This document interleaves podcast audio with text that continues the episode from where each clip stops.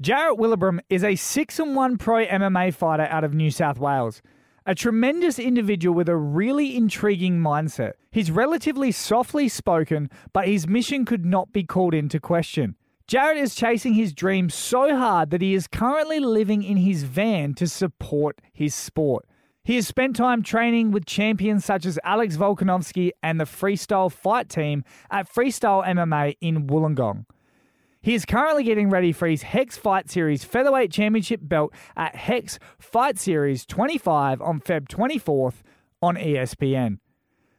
I thoroughly enjoyed having him on. Ladies and gentlemen, please welcome Jarrett. All right, ladies and gentlemen, joining me on the line, Jarrett Wilbraham, mate. Welcome. How are you? Great, mate. Great as always. How are you? Yeah, good. Now, um, I like that you are doing this live from inside your van. Uh, this is this is where you live, correct? Yeah, this has been pretty much my permanent home for the last three years. Why? Well, I wanted to devote my life to mixed martial arts. You know, I wanted to really chase this dream, take it as far as I can. I started fighting pro basically straight away. I didn't have any amateur fights. And when I did relatively well in my first three fights, I was 3 and 0. I looked at everyone ranked above me and I knew I wasn't on their level. So I wanted to step up. Um, I wanted to level up and get better. And I thought the only way I can do it is to devote all my time and my life to the sport. So for the last three years, the only way I could afford to train full time was to live out in the van. And uh, who were those guys above you? Oh, just a long list. Like there was, you obviously get ranked um, in the Tapology rankings, and I was about, I was number ten in the rankings. So I just was watching the guys that were ranked above me, and yeah, I knew that my skills definitely were not on that level. So, um, yeah, I just had to really take that time to to get better. And uh, so, are you are you working or like what's the sort of what's the day in the life for you? So outside of camp, I'll um, jump on the trowel and lay bricks. Um, I'm a carpenter by trade, but also a bricklayer. So I don't need to carry any tools really. I just need a trowel and a level. Uh, I can make a few dollars um, by laying bricks. But in camp, I don't I don't get on the trail at all. But like lately, I've started my own app. It's like helping up and coming people that are getting into fighting just like me. And it's just content on mixed martial arts, tutorials, and that sort of thing. So that's starting to bring in a few dollars, which has been good.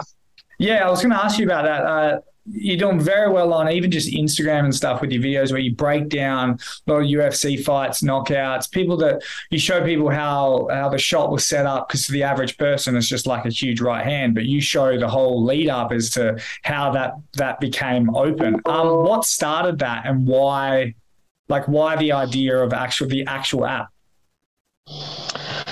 Well, it all started when I sat down with my manager, and he basically just told me what how the importance of social media and what we need to do as fighters. I think fighting's the smallest part of what we do. Um, we only fight maximum like four, three or four times a year. So outside of that time, we have to really be trying to set ourselves up and get ourselves in the public eye. And I wanted to go down the avenue since I'm always analyzing fights, anyways. I thought I wanted to show the sport to people that are just getting into it and help them understand that it's more than just two guys throwing down, slugging it out in the middle of the cage, but it's there's a whole technical aspect that needs to be appreciated. And I kind of wanted to show that. And that's what led me into the breakdowns and then eventually into the app. Is it uh, has it helped your understanding of the fight game? Because obviously, every little clip you're you're looking for the intricate details. Oh, absolutely! Like if you look at how often I'm putting out the content, you know, it's a lot of um, time watching fights, analyzing fights, and figuring all that sort of thing out. So yeah, it definitely has helped uh, my growth in the sport, no doubt. And uh, how's the uh, how's the response? Because obviously it's it's quite positive. I think you've got close to forty to fifty thousand followers, so you're doing really really well. But uh, anyone that's talking about fights ever, is there any uh, any negative comments? Oh, oh, absolutely. you get that all the time. It's actually, I think it's um, I think it's pretty good because it's kind of prepared me for what happens when I do get in the spotlight. I'm obviously going to get hate. Uh, like if you're not getting hate, you, you know, you're probably not where you want to be yet in life. So you're going to get it, and especially from the MMA community, I really don't uh, let it bother me anymore. Uh, I think at the at first it was kind of. Um, I guess a little bit triggering in a way. But then I realized that like hate only comes from below. Yeah, I mean that's it's that's true. And uh, when it comes to the actual sort of breakdowns, who do you say it's catered to the most? Is it someone who's never watched a fight before? Is it an amateur, or do you think you're talking to someone who's like your peer, like a five or six fight pro? Yeah, no, I think um, to be honest, I think there's certain fighters in the UFC that probably aren't even thinking on that sort of level about setting up shots and all that sort of thing like that. Obviously, I learn a um, a lot training here at Freestyle with you know I'm there with Alexander Volkanovski and Joe Lopez as the head coach and all the good talent that they bring in. But everything that I'm taught from those guys, I kind of keep out of my fight study and because that's you know the secret source in a way. I'm not going to go and give out what they're teaching me. But when I came to freestyle, I had a pretty good grasp and understanding on MMA.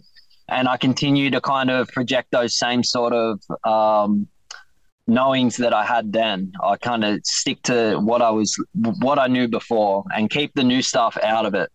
What uh, what is it like training with, with Volkanovski? Because it's not just get in the class and start training. Like you said, there would be little aspects that you have to worry about with keeping some things private, some things secret? Like, is it is there a lot of that when training with him?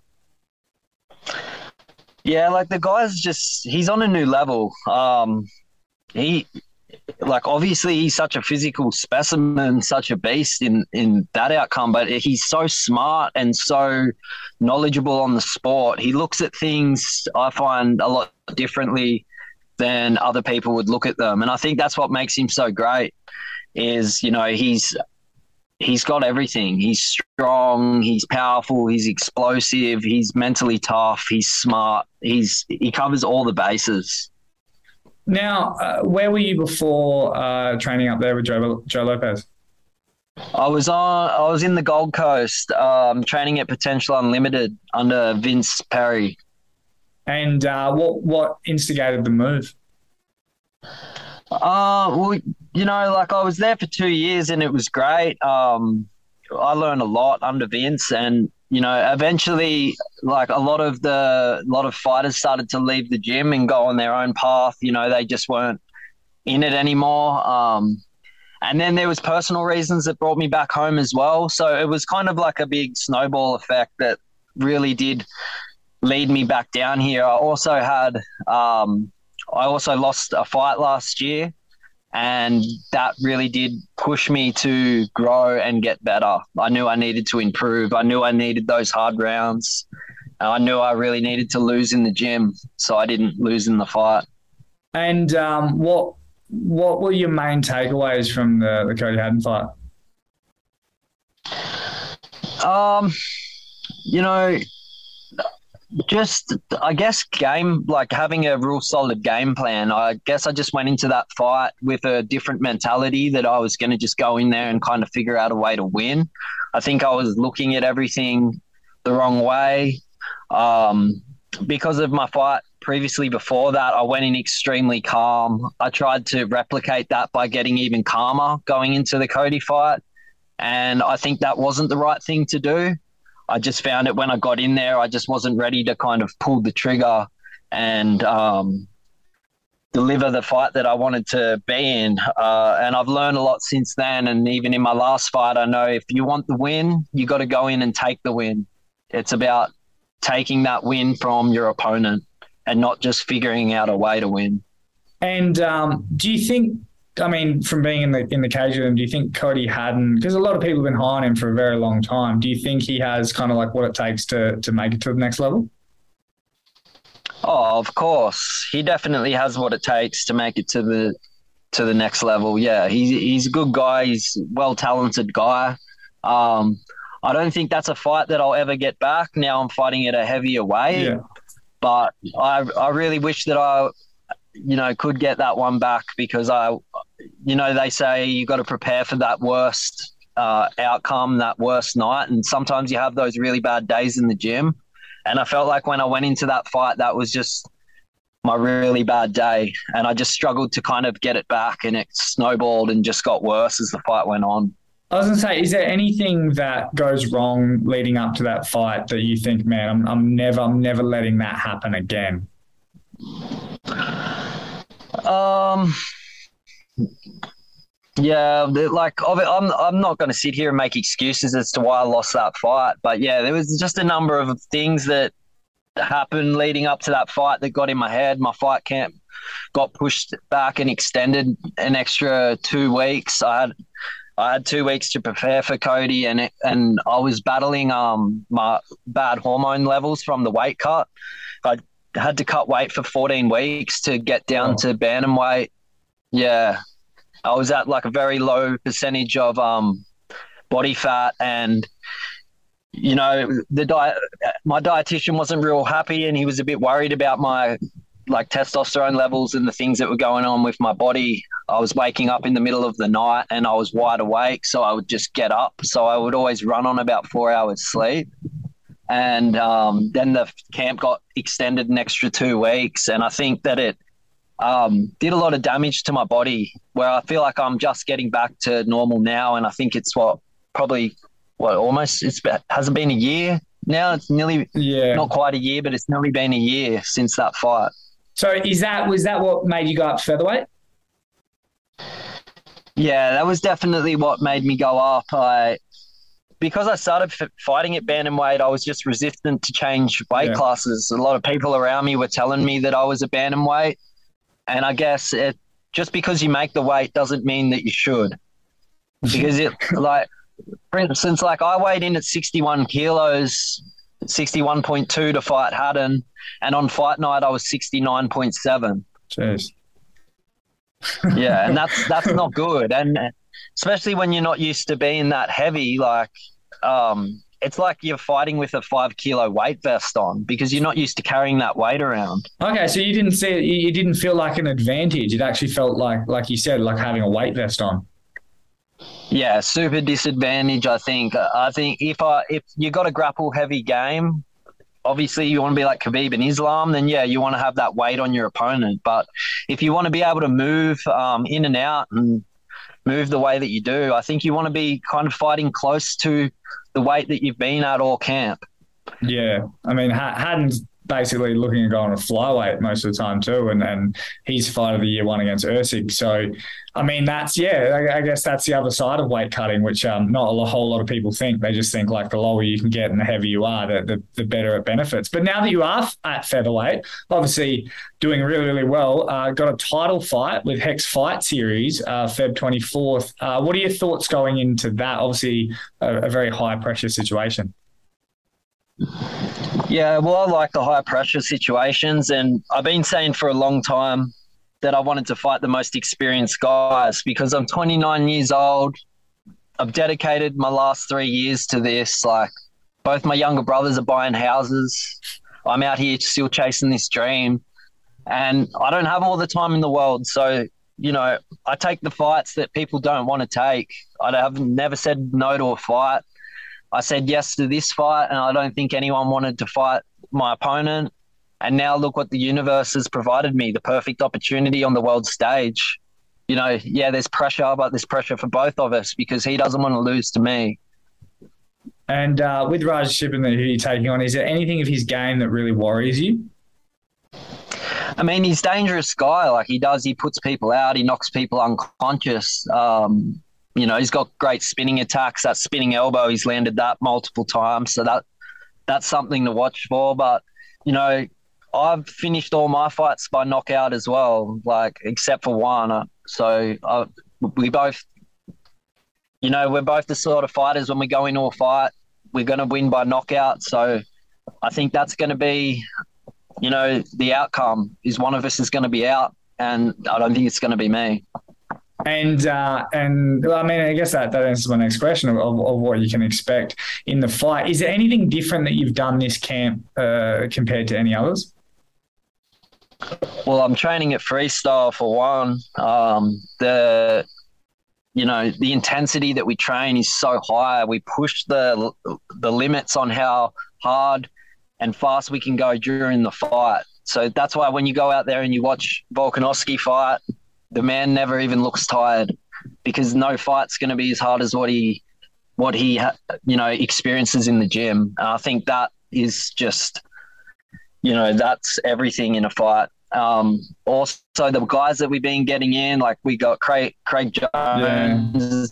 in with the grappling. He's brought guy over from B team, David. You know, we got guys, wrestlers from America, Brad Riddell, Jamie Mullarkey, Frank Hickman. It's just been a great list of all these big names, and you're just taking little tools from each one of them and really integrating that into your game. Have you like now that you get those sorts of levels of skill in the gym and you get to go against them every day? Is this is this something where you think, man, I can I can really make it, or has it kind of put you in your place a little bit?